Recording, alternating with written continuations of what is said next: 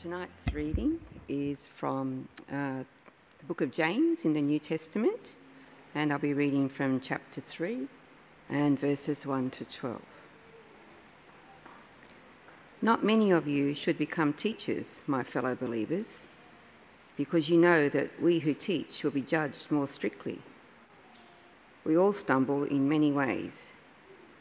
Anyone who is never at fault in what they say is perfect able to keep their whole body in check. When we put bits into the mouths of horses to make them obey us, we can turn the whole animal. Or take ships as an example. Although they are so large and are driven by strong winds, they are steered by a very small rudder wherever the pilot wants to go. Likewise, the tongue is a small part of the body, but it makes great boasts. Consider what a great forest is set on fire by a small spark. The tongue also is a fire, a world of evil among the parts of the body. It corrupts the whole body, sets the whole course of one's life on fire, and is itself set on fire by hell. All kinds of animals, birds, reptiles, and sea creatures are being tamed and have been tamed by mankind, but no human being can tame the tongue it is a restless evil full of deadly poison. With the tongue, we praise our Lord and Father, and with it, we curse human beings who have been made in God's likeness. Out of the same mouth come praise and cursing. My brothers and sisters, this should not be. Can both fresh water and salt water flow from the same spring? My brothers and sisters, can a fig tree bear olives or a grapevine bear figs? Neither can a salt spring produce fresh water. Good evening, everybody. Uh, my name's Joe. I'm one of the pastors here. It's great to see you here tonight. Um, I wonder whether you've ever had the experience of the signal. You know the signal? Robbie's giving me the signal. The signal when you say something that you shouldn't have, but you haven't realised, and someone else, whether it's a friend or a partner, gives you the signal of like, pull the foot out of your mouth kind of signal. Or maybe it's the signal it's time to go home. You know that signal? You're at a party or you're at someone's house and there's the signal. Well, I have to confess, I am terrible at acknowledging the signal. I have no idea what the signal is, even though we've spoken about it. We talk about it as we're getting out of the car. When it's time to go, I'll do this. I see that and I go, oh, that means we need second round of ice cream and we're there for another hour. Or it means to talk about something else and we're there for a bit longer. Over uh, the years of our marriage, uh, the signal has become less and less covert and more, more and more overt to the point of uh, it's a surprise to me, even, that we are leaving as well as to those that we're visiting. It's pretty much, well, oh, it's time to go. It's like, oh, really? Right, okay, we're going. Pretty much how it goes. I'm not very good with subtle. I don't know about you. I need a nice, clear word. And words help, don't they? It clears things up. And uh, we're going to spend a bit of time this evening looking at how words matter. And we heard uh, Janine read really wonderfully from James, and there is so much in James uh, chapter 3, verses 1 to 12, that we're not going to be able to even go, uh, probably scratch the surface and about as good as we'll do, uh, because there is so much to dig into. But what we want to look at is what, what, do, what do these words do? What, what do our words do? And can they be something for good or are they just something that's not so good? Now, if you read James uh, for the first time, and as Janine was reading, I was thinking, if I was listening to this for the first time, how would I hear this? And the only way I could summarize it, I don't know if you've heard the, the phrase that the pen is mightier than the sword. You've heard that, that phrase? It's not a meme, it's a quote from, I don't know, from somewhere. I reckon if you were going to use that quote to describe what James says, I think it would be something like this. It'd be like, the pen is mightier than the sword, but the tongue, the words of the tongue can set a whole life on fire. I originally said that the, the tongue was like a nuclear bomb, but I thought that was a little bit too far. But words have power to them, don't they? We heard, as Janine read, uh, James chapter 3, verses 1 to 12, we heard the power in the words as James, uh, as we heard those words of James spoken. We hear uh, verses like uh, chapter 8 of, of uh, sorry, verse 8 of chapter 3, where we hear that the words that come out of our, mi- our mouth are like poison. They are deadly. And it's interesting that in this passage, James doesn't divide the words up into good words or bad words or truthful words or false words or ethical words or unethical. He divides up the words that come out of the mouth in two ways, and that is blessing and cursing. And the reason he does that is because in those two words themselves, we understand a little bit of the power of the words that come out our mouths. And so let's have a look at this. What is it to curse someone? Well, to curse someone, we don't kind of do that anymore, really, maybe. Maybe when someone cuts in in traffic, we give them a bit of a, you know, a bit of a go in the car. Or maybe when someone cuts in the coffee line, we're not happy, we give them a bit of a spray. But the idea of cursing someone is not just wishing something bad to happen, it's actually wanting something bad to happen to them. It's actually wanting them to have misfortune. It's almost, it's almost like doing it to them yourself. If you had the opportunity, this is what you would do. Cursing is a very powerful and strong word to use. It is a word that is not about encouraging or loving. It is a word that wants bad and evil towards someone else. When we curse, what James is saying is we're saying that, in, and we do this in subtle ways and not so subtle ways, is that we want to tear someone down. We want to get to somebody. We want to destroy them, make them feel less as we build ourselves up. So let's just think about for a moment the words that we hear from other people because those words have benefit, but they also have a negative side to them. Now, for example, uh, when we look at this idea of cursing, if we look in Proverbs chapter uh, 12, verse 18, it says this, on the screen here. It says, The words of the reckless pierce like swords, but the tongue of the wise bring healing. See, it's interesting that the writer of Proverbs here says that the words of the reckless are like swords they pierce like swords. Now, I don't know if you had this experience growing up, but for me, that's not what I heard. I didn't hear that words pierced. I heard sticks and stones will break my bones, but words will never hurt me. I didn't hear anything about words piercing. It was sticks and stones that was going to do the damage, not the words. About you? I don't know. Am I alone? No. That's the rhyme we were told to try and be uh, more resilient and tougher. But no matter how many times I heard this, and you might be the same, no matter how many times I heard this rhyme growing up, and no matter how hard I tried to put it into practice, I could never really stop those words from hurting. They still got to me. And many of us here tonight will remember words that were said to us as kids. Words that we've never forgotten, words that still haunt us today. Words that we may not have even shared with other people that we still wrestle with, that have left a scar. They might be words about our, our body. It might be words about what we did, or how we acted, or about our character, or whatever it might have been. They are words that we've never forgotten and still have sway and control in our lives, even now.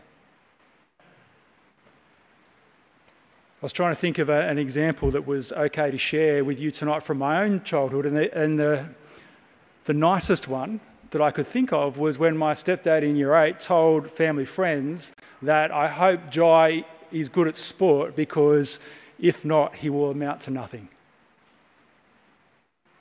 Now, the reason why I say that was a nice one is because I thought, I, basically convinced myself that at least he thinks I'm good at sport.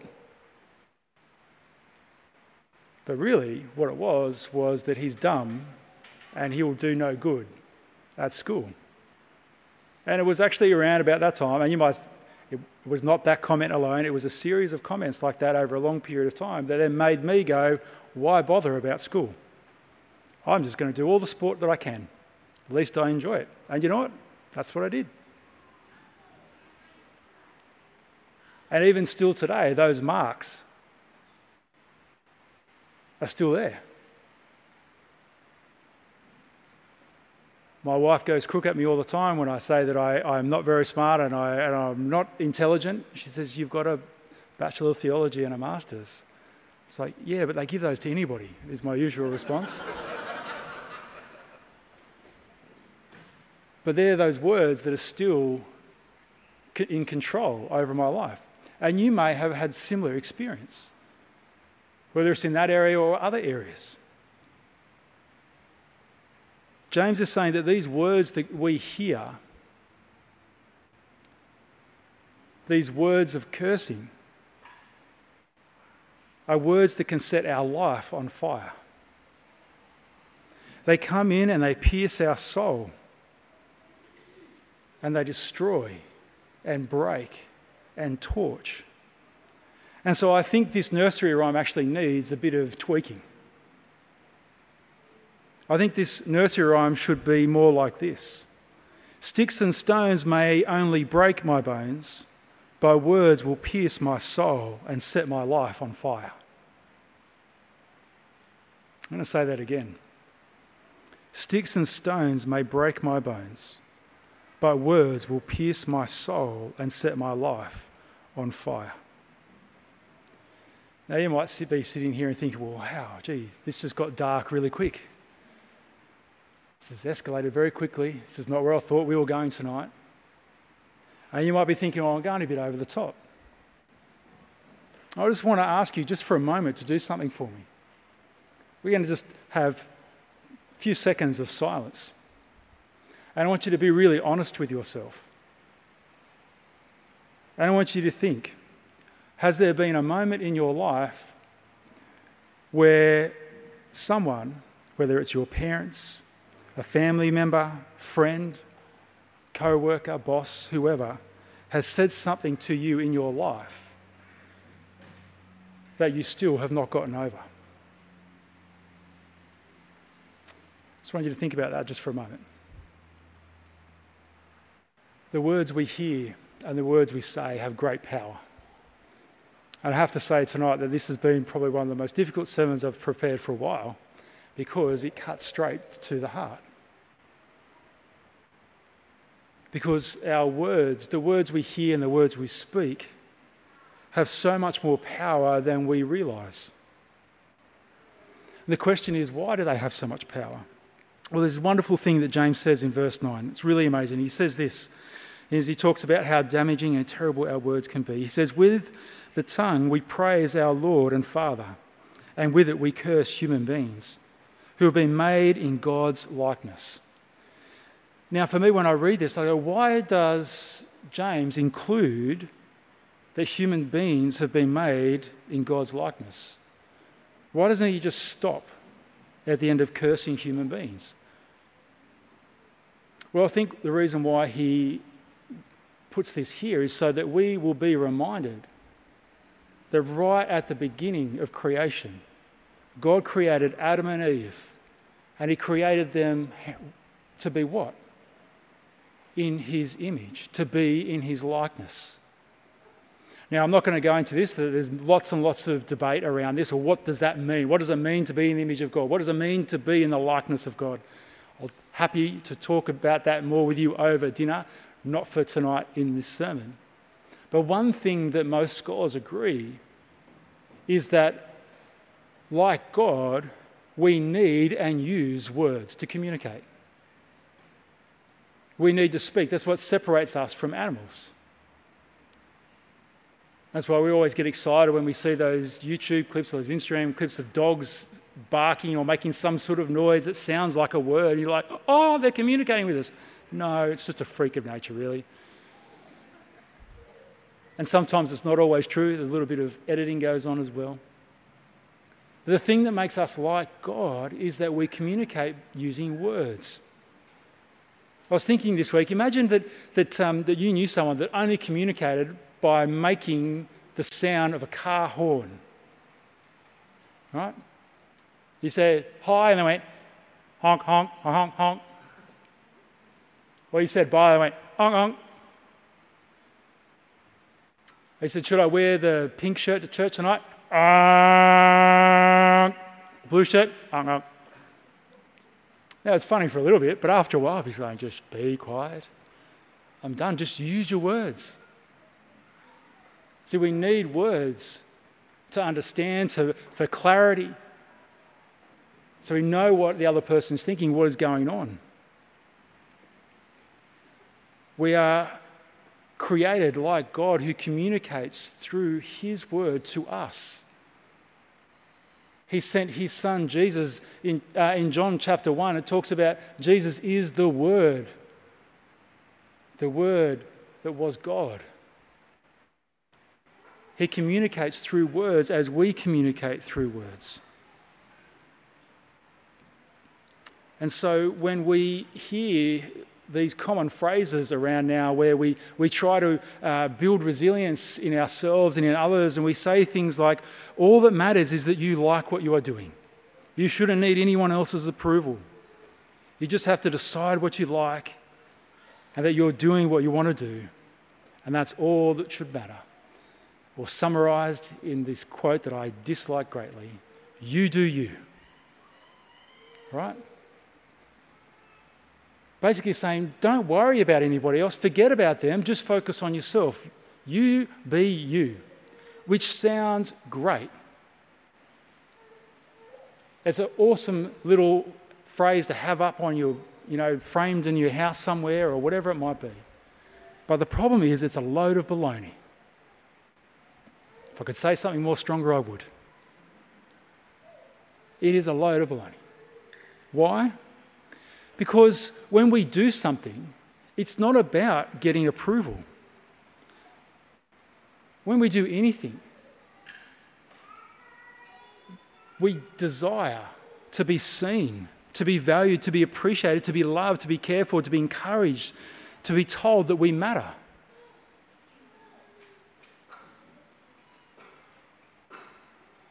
We need words of encouragement to keep going. You tell a kid just to do whatever they like doing, no matter what anyone else says to them, I tell you what, that is a quick way for them to stop doing whatever it is that they are doing. Because that means that you should not encourage them because you're giving them approval. That means you shouldn't tell them that they're doing well because they've just got to toughen up and do what they do, regardless of what anyone says.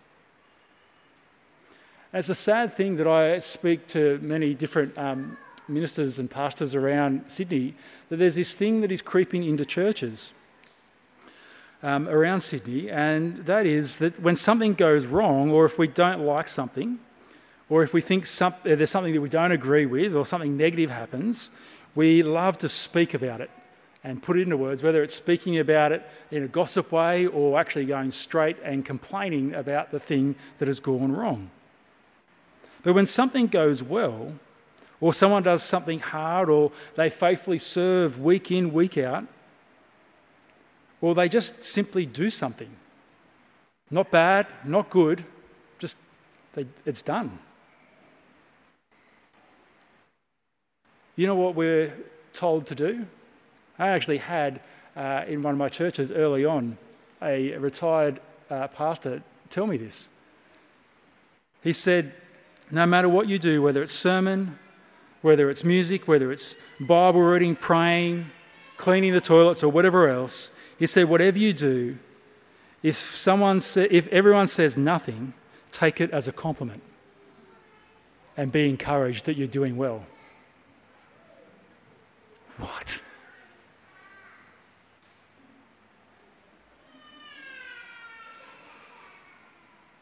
I ask you, in your job, when do you feel most dissatisfied? when you're not appreciated, when no one's acknowledging the work that you are doing, where you feel like what you're doing makes no difference. And if you weren't there, no one would even notice.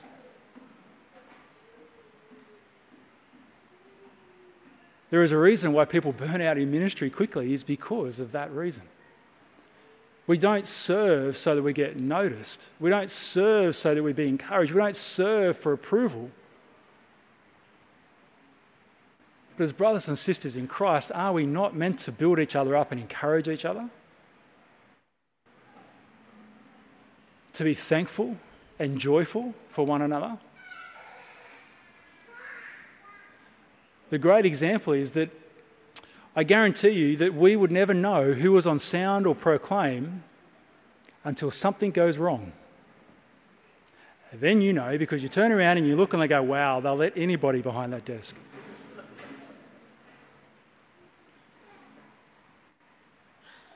But week in, week out, we would not know who's there.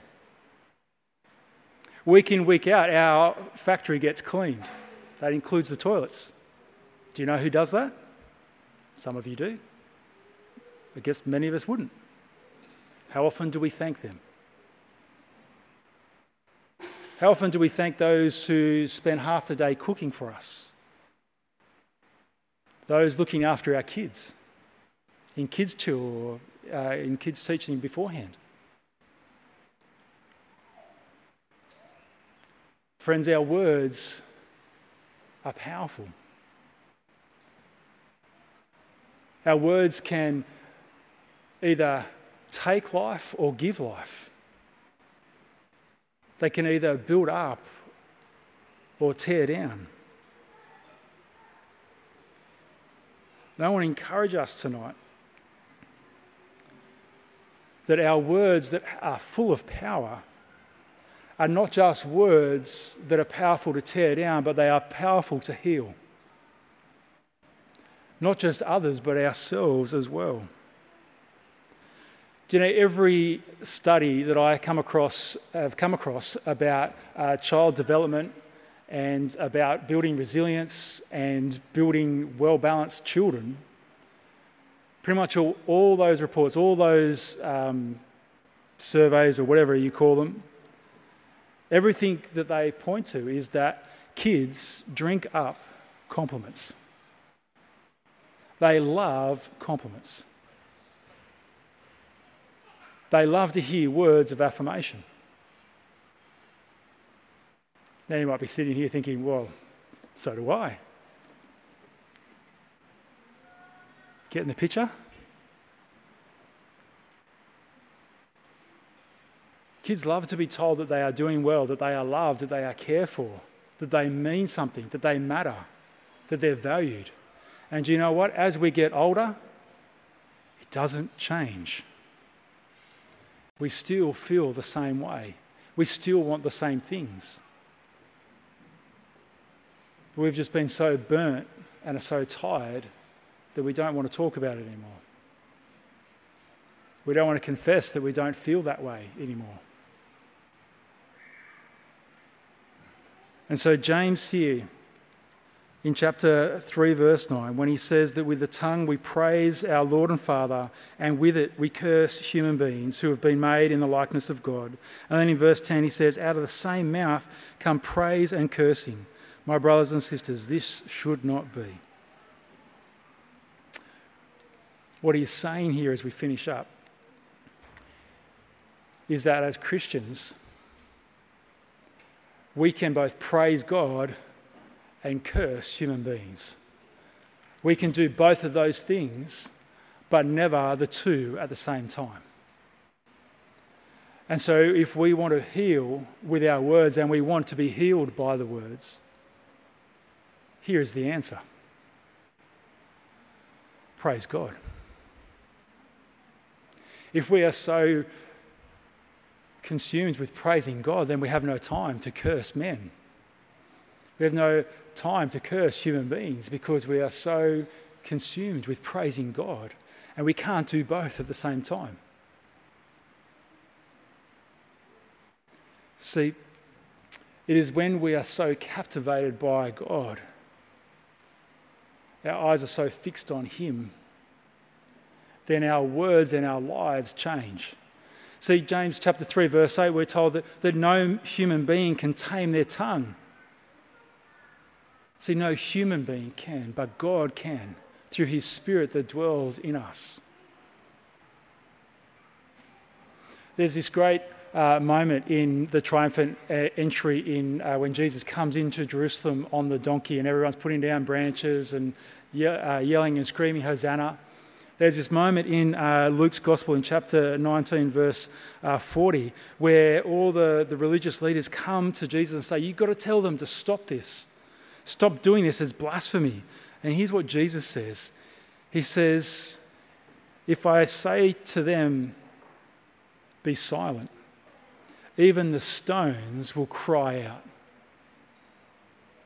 See, Jesus is saying at this moment that the reason why these people can't be silenced is because they are bursting to, to, to praise God for Jesus. They are bursting at the seam. Have you ever had such good and exciting news that you can't hold it in? That as soon as you walk into a room and you just can't help it, it's just like, blah, blah. Yes? No? Maybe just some of us?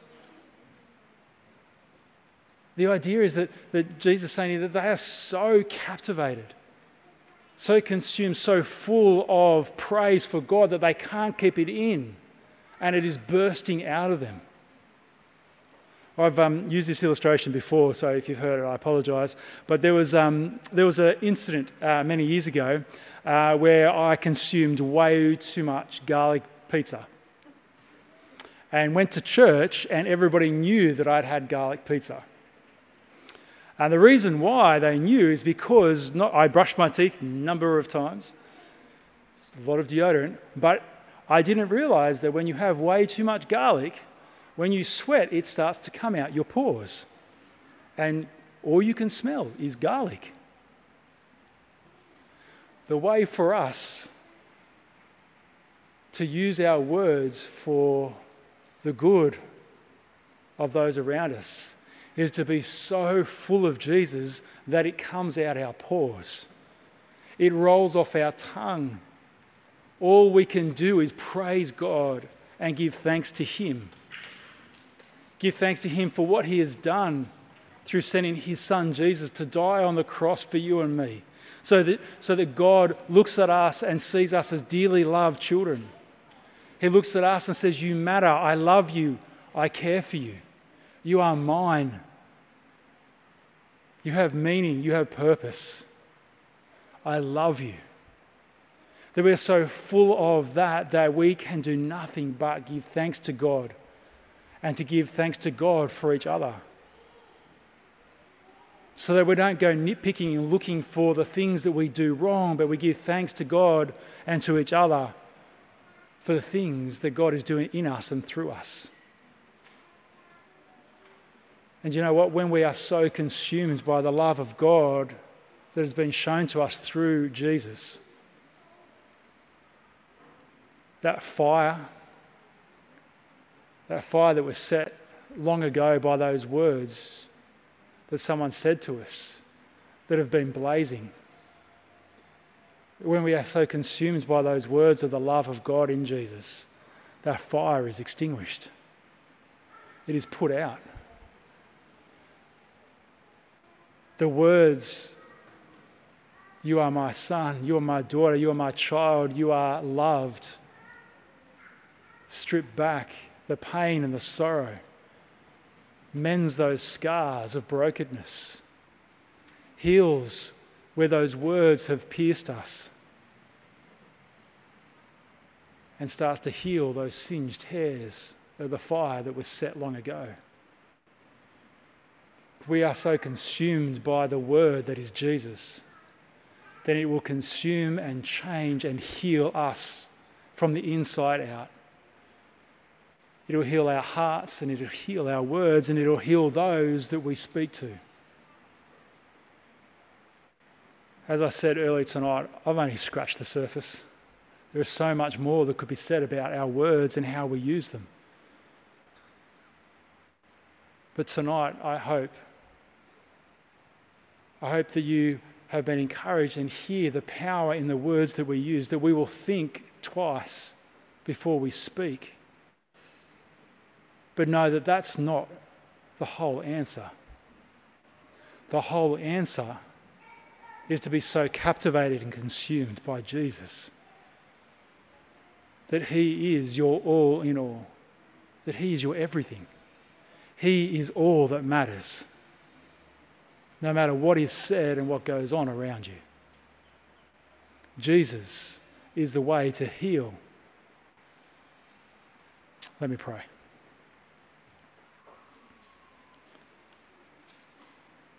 Our glorious God,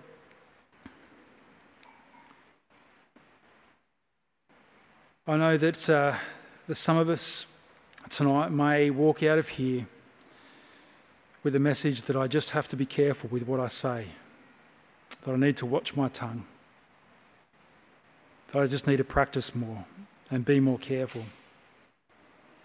But Father, I pray that all of us will be so captivated by Jesus that words of praise just flow from our tongues and that you may give us through the Spirit who is in us the power now to begin to say words that aren't boastful but are humble, that aren't cursing but blessing. Help us not to just wish good, but to do good with our words.